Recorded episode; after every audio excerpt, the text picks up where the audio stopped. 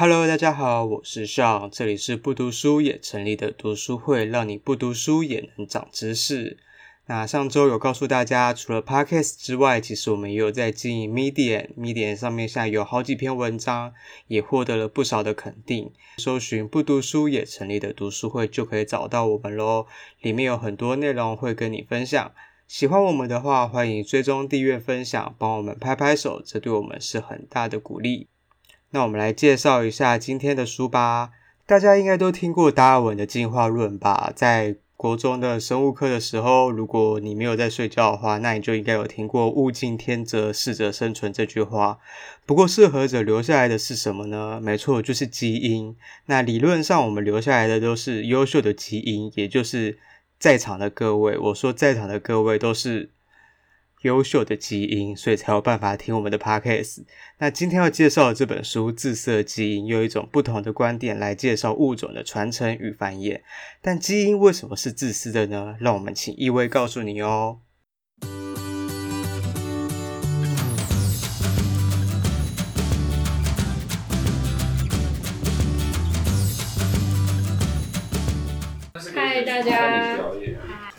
要介绍的书叫《自私的基因》，有人读过吗？没有。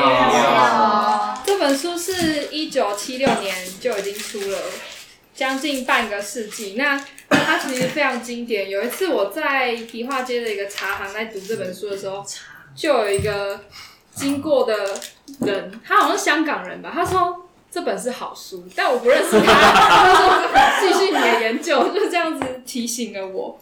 然后，为什么他叫自私的基因呢？他这个作者叫做 Dawkins，他是一个演化生物学家。那他就是他的这个自私的基因是建立在那个达尔文的物竞天择的这个理论上。那现在地球上有很多不同的物种嘛，大家也都发展出自己生存还有生活的方式。那他把就是成功的演化的这个角色，划分到最小的单位就是基因。但自私的基因其实不一定是自私哦，它是在说现在的这些族群之间，其实也可以常常看到彼此合作。这些动物个体啊的基因，他们会借用有条件的利他主义来达到自私的目的。他这边就举一些小例子，像有一种黑头鸥，它是一种。群居的鸟类，就是窝跟窝之间的距离是非常近的。那在小鸟刚孵出的时候，其实是没有自我保护的能力，很容易被吃掉。所以这样子的方，这样子的状况就很常发生。就是有一头黑头鸥，它在等它的邻居离开巢穴，它就可以去别人家把别人的小孩吃掉。就做这件事情，它除了可以吃自己的同类吗？对，别人家的同类。对，别人家的小孩，他说做这件事情除了可以得到。营养的一餐，然后又可以免去捕鱼的麻烦。第三个重点是，他还可以留在家里保护自己的小鸟。就这件事情是不是听起来很可怕？但它真的发生在动物间。但是也是有别种方式，像是牺牲小我，像是有一些社会性比较高的，比如说蚂蚁啊，或是蜜蜂。它这边就举例说是蜜蜂，就是蜜蜂对于入侵者的攻击。就是有些入侵者会想要来偷他们的蜂蜜嘛，他们会有遮刺的方式，其实这是很有效的行为。但是这些工蜂啊，它只要刺了这些入侵者，他其实是这是一种自杀行为，就是他的针刺会跟着他的内脏一起拉出来。虽然这样的行为很英勇，可以保护整个族群跟食物，但他自己是永远享受不到的。但为什么就是我刚刚举的例子都是一些生物嘛？那为什么就是？这个作者他会以基因作为这个时代巨轮演化下的成功者呢？这要从生命的最最最最起源开始讲起。那在这之前，就是不知道大家有没有听过太古魂汤这个概念？没有。好，太古魂汤它就是说，因为霹呃大霹雳以后，就是所有事情在那个最大的霹雳发生以后，都是慢慢的走向稳定。就是最一开始生命都还没有出现，然后在地球上，年轻的地球上是有不同的物质。那其实我们大部分都是，比如说像是岩石啊、空气中的一些不同的气体，或者是嗯水这样子的元素。我们并不知道什么样的化学性天然材料在地球上最多，但是在这些可能中，其中是以水二氧化碳、甲烷还有氨是最合理的，它们都是简单的化合物。那只要在我们的太阳系中的其他星球上，也是有发现这些成分。那那时候就有一些化学家，他们在模拟地球年轻时的化学条件，然后把这些这些物质，刚刚提到那些物质放在锥形瓶中，然后给它一些能源，比如说像是紫外光啊，或是闪光，就是去模拟太阳或是天气的一些状况。然后他们在几个礼拜以后，发现锥形瓶里面发现了一些很有趣的东西，就是这个这个锥形瓶里面的水已经开始变成淡褐色的，然后发现了比较复杂的分子，就是有点类似生命出现的最最最小的可能。他说是氨基酸，因为氨基酸就是组成蛋白的建材，然后它也是。出现生命的一个很关键的特征，比如说今天如果在火星上有检测到氨基酸，那几乎就可以确定火星上是有生命的。这个这个过程在地球的草创初期就叫做太古混汤，嗯，大家应该有一些想象的吼。然后在太古混汤上面啊，就是经过了非常非常多的世代以后，就是好多的太阳照射，或者是打了很多的次雷。就开始出现了一些不一样的分子，那其中有一个先锋，他就开始做的第一件事情就是复制自己，就是这些类似生命的分子开始复制自己。这件事情只要做一次就好了，因为复制你自己的下一个，它就会一直不断的复制下去，所以环境中可能就会，你就可能会变得越来越多个你，是这个意思。然后在这些复制的过程中，可能就会有错误的产生，就是我今天可能少复制到了一个，或是复制到错误的本身，这样就出出开始出现了有两种群体，然后可能是第三种、第四种，大家开始不断的出现。呃，因为有错误的复制，其实才开始慢慢出现演化这件事情。就其实这个错误在当下看起来是错误，但是从很宏观的角度来说，它其实是生物的第一个进步。聪明犯错，对，我觉得蛮有意思的。我自己在看也常常想到这些。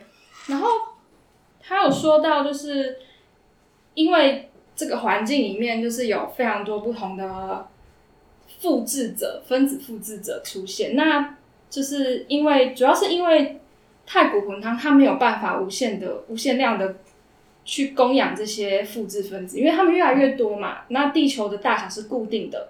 然后环境中有非常多的限制因子，所以这些复制者就就开始奋斗。他们为了继续生存下去，而就是有一些不同的策略。比如说，有些复制者他会就是建立一些蛋白质墙来包住自己，这有可能就是活细胞的起源。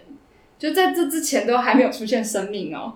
然后，然后在就是维系这些存在的过程中，发展出了许多。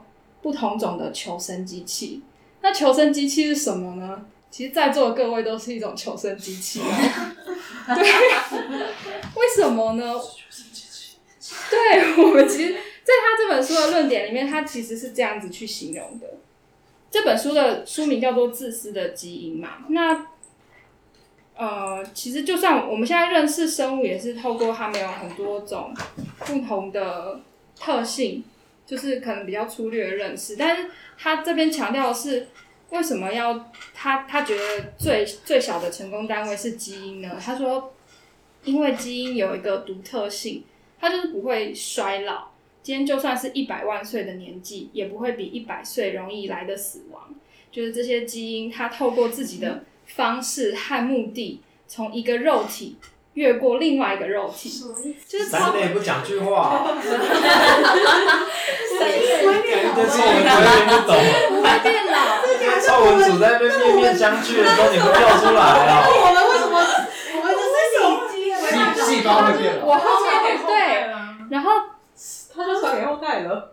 对啊，基因是会传承下去的啊，所以它不会变的。我等下后面会有一个比喻。我觉得会比较好理解。细胞会变老。基因就是在染色体上面。对对对。然后你它不是人体不是从什么二十三对染色体，然后然后男生跟女生，然后 X 什么都。哈哈哈哈哈！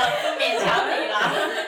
你这基因传给后代，然后我的小孩吗？对你的小孩，就是然后他就不变啊，对，所以你才会长得像你爸妈之类的这种。可是在我体内的呢？他说在我体内的也不会变老。但你体内只有你这种会变老？你的你的基因不会变你的基因，你的基因你基因不会变。他开始在给我们白痴。这个全部剪掉。我基因还不错，感觉是智障啊！还取消基因是什么？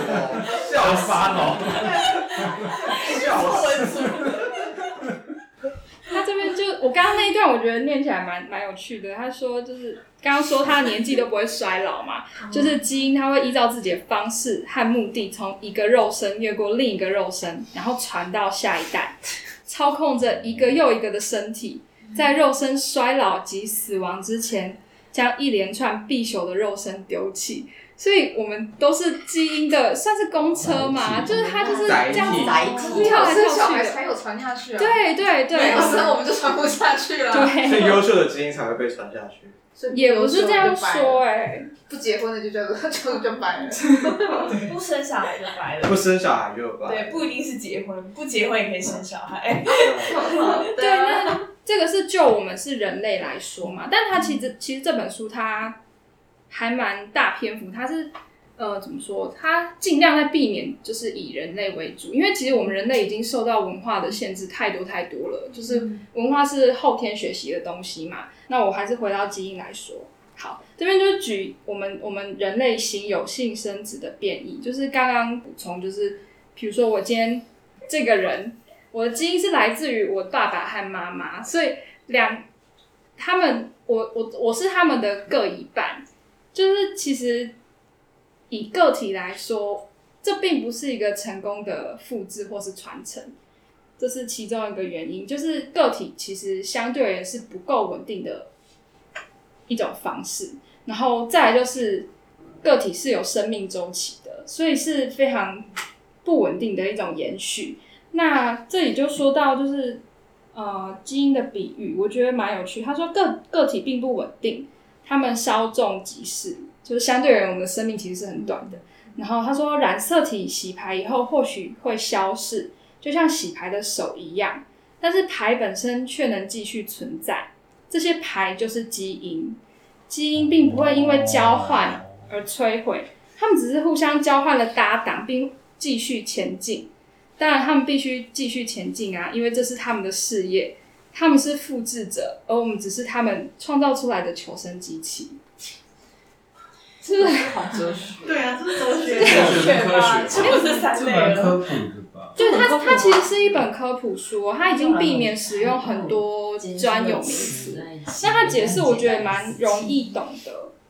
它它这里就有很多篇幅，像我我应该会花比较多力气在讲它为什么要用基因来说这是成功的最小单位，但是它其实里面有很多章节就是在举例说。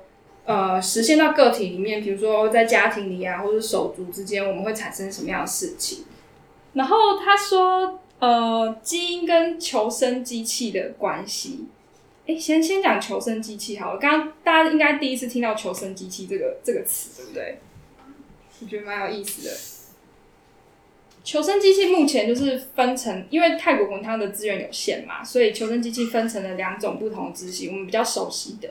第一个是植物，就是行光合作用，它自主食物。因为在植物出现之前，其实呃，求生机器在泰国滚汤里面是吃泰国滚汤的其他的可能比较小的养分。那第二个是动物，动物就是剥削植物所演化出来的化学劳动，就是吃叶子啊，刚刚的那一餐，或是直接吃掉其他动物。我觉得蛮有趣的。那他这边就是说，基因跟他稍微解释了一下基因跟求生机器之间的关系。他是拿电脑下棋来做一个比喻，因为现最近不是都会有那种现在的那个 AI 就很发达嘛，所以就开始有人脑跟电脑就是比赛谁下棋比较厉害。但是，呃，说人脑跟电脑的较劲，其实你要说是人脑跟城市的比。这样子会比较准确，因为这个城市是有城市设计师去去写出一些规则出来的嘛。对，就是他说基因它其实不是用手来控制木偶的那个线，它比较像是城市设计师，他们能做的事情就在事前就已经做完了，之后求生机器是开始独立运作的，然后基因只是被动的坐在里面。但为什么这么被动呢？主要是因为有时间迟滞的的关系。我会解释，没有这么难。但我觉得这本书很有意思，我已经看第二遍了。好强。然后呃，他这边的举例啊，就是说有一个有一个杨氏，就是别的科学家，他说基因它必须要做预测工作，因为当求生机器还在被胚胎状态的时候，生命中的问题和危机就已经摆在眼前了。但是没有人会知道哪一个矮树丛后面会有掠食动物，或者是。或者是哪一只蹑手蹑脚的猎物会从我的眼前经过？就这件事情是发生的很突然的，所以基因是没有办法去做到这些预测。但是它就是给了某些生物有大脑去做这些判断。那但是有一些一般性的事物是可以预测得到的，比如说北极星的基因，它就可以啊，北极熊，北极熊的基因，它就可以预测说。这些还没出生的求生机器，它会处在一个寒冷的地方，因为它的前一代求生机器就已经是生在这样的地方了。就是我的理解是在环境，就是这个比较不会有剧烈变化，或是马上就。他就是在讲一个适者生存的概念。对，它是，但是它就是用基因来基因的角度去解释这件事情。对啊，然后像北极熊，它就是会留下它。白色的皮毛嘛，因为它它就是在一个遍遍地冰雪的地方。但是如果今天北极的气候突然产生变化，小熊的出生就是会付出非常大的代价，它可能就是会死在新的环境中，所以里面的基因也会跟着消失。那它这里面就有提到非常多的生存策略，我觉得蛮有意思的。对，这边还有说，基因是最基本的政策决定者。然后脑部是执行者，我觉得我可以补充一个，就是像我们现在就是 大家不都肥胖吗？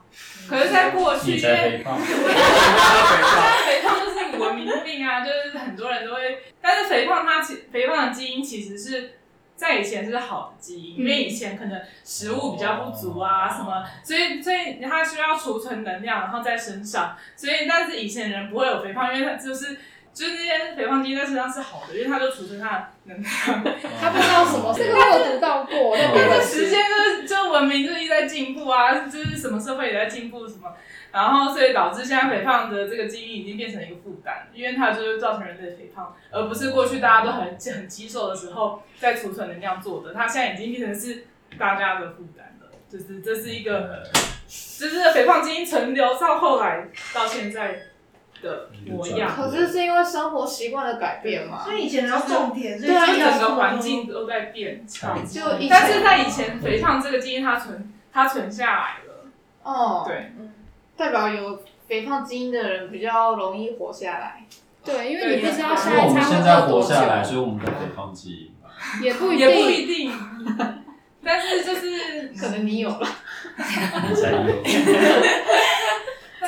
这个这个我有在另外一本书读到过，那个杂食者的两难，他在讲那个人怎么吃食物。这人人类吃不良品也有提到这个。对啊，就你不知道下一餐在哪里，所以你要储存多一点的脂肪，帮助你存活。反正就是适者生存，算是一种，因为环境一直在变嘛。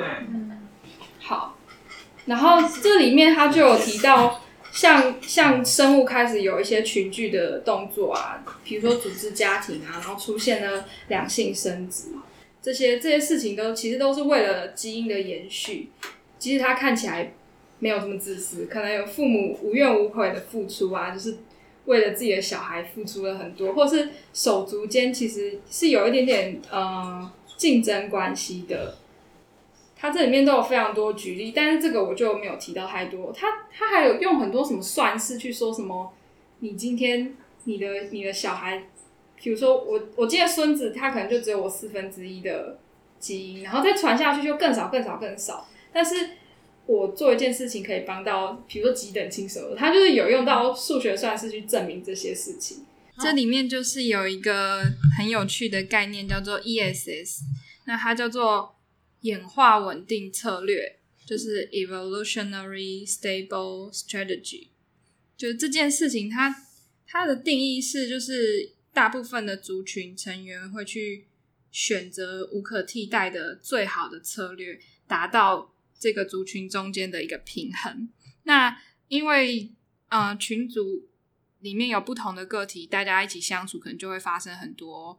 事情，比如说会有掠夺啊，我可能去抢夺你的食物，或是谁比较好斗，然后会互相威吓斗争的一个消耗战。那不管这些策略是怎么样，最后都还是会回到这个 ESS 的这个概念。这里面他就举一个例子，叫做族群调节。因为像是我们人人类也是会有那种，比如说小时候。人口金字塔的图嘛，那如果出生率一直变低的话，我们未来的日子就会过得很苦啊。所以，对，那他说这边说到的族群调节，它就是呃，端赖的四件事情去影响这个族群的大小，是有出生、然后死亡、迁入跟迁出，就是族群调节的这个理论呢，它其实是认为就是。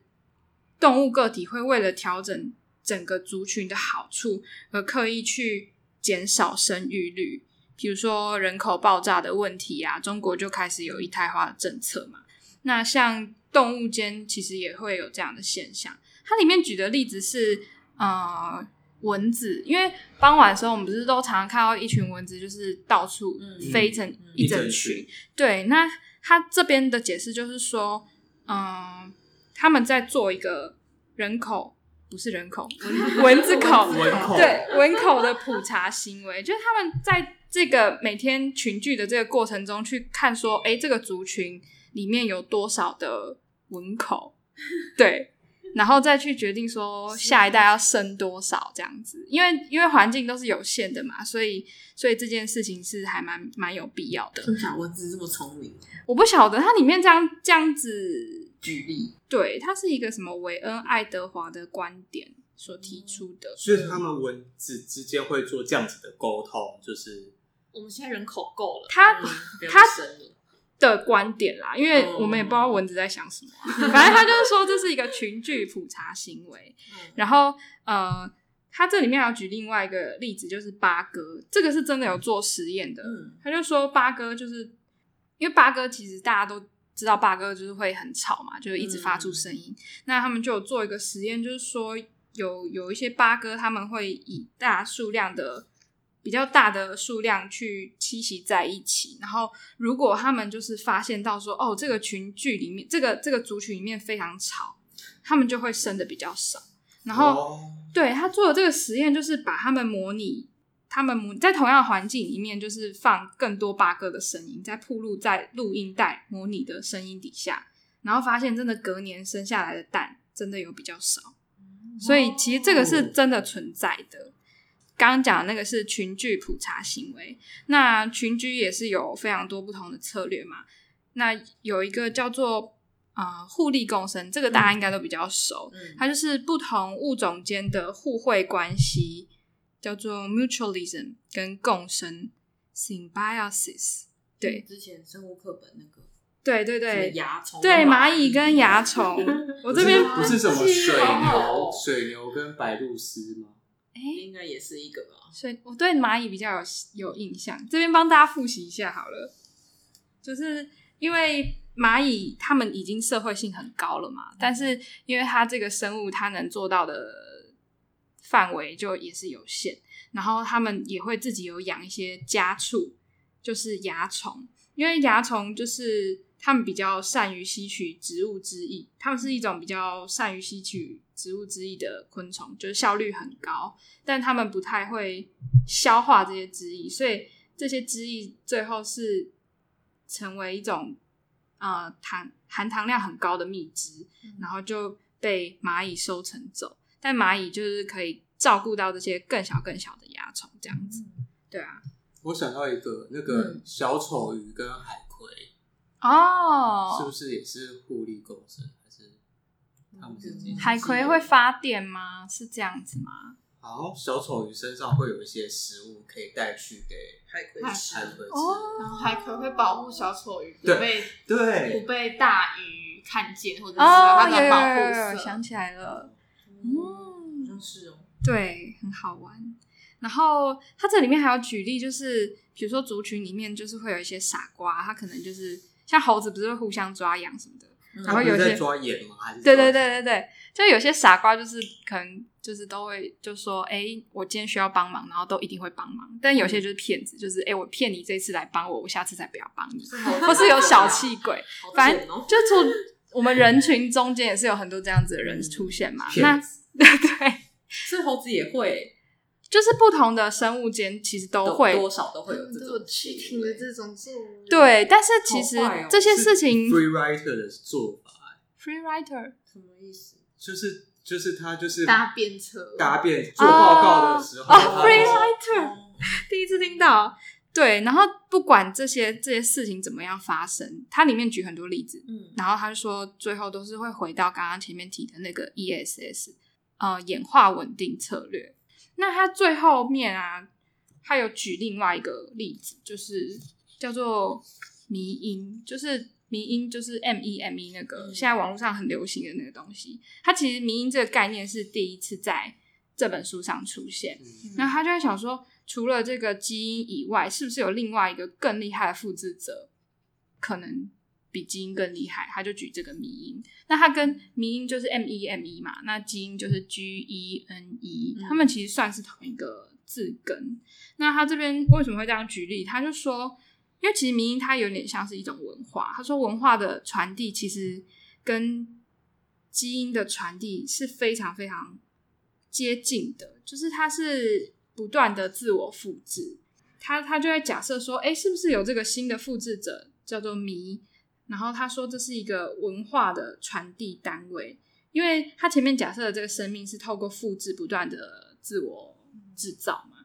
那他这里举的谜的例子其实有很多，比如说有旋律啊，有观念啊，像是有声音的图片，然后宣传语或是服装的流行，这些都是谜。那谜的传播，它就是透过它也是它也是跟基因一样，是就是从一个身体跳到另一个身体，但它是在脑子里面，就是从一个脑袋传递到另一个脑袋，就是不断模仿的一个过程。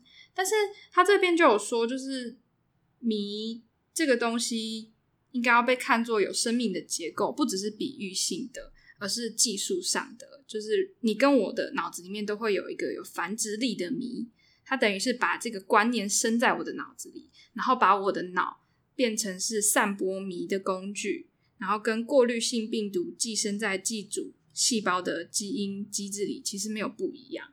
但它这里面最后他是说，就是迷这个东西，因为啊、呃，每个人理解到的其实是不一样的，嗯所以它的它不像基因说，哦，今天可能眼睛就是双眼皮或单眼皮，一个很明确的特征就可以有很完整的传承。所以，啊、呃，他这边只是提出说，会不会迷失另一个也很厉害的复制者，但因为它的变异性太高了，所以就没有。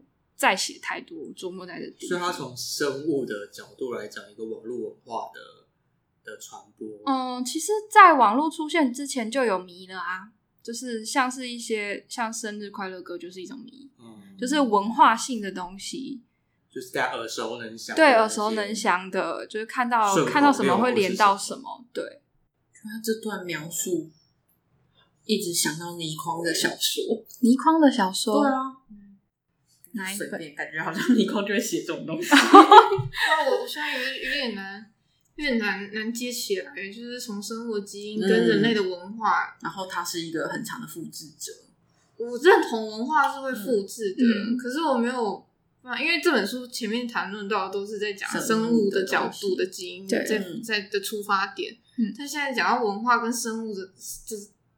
怎么完全对？关联性刚才说什么迷？是不是它有没有一有一种可能，也是什么有机体哦？对，像生命一样。对对，因为他们复制的方式其实跟基因很像啊，所以他才会有这样子假设。该不会有可能其实是这样？对对对，记忆的是不是很？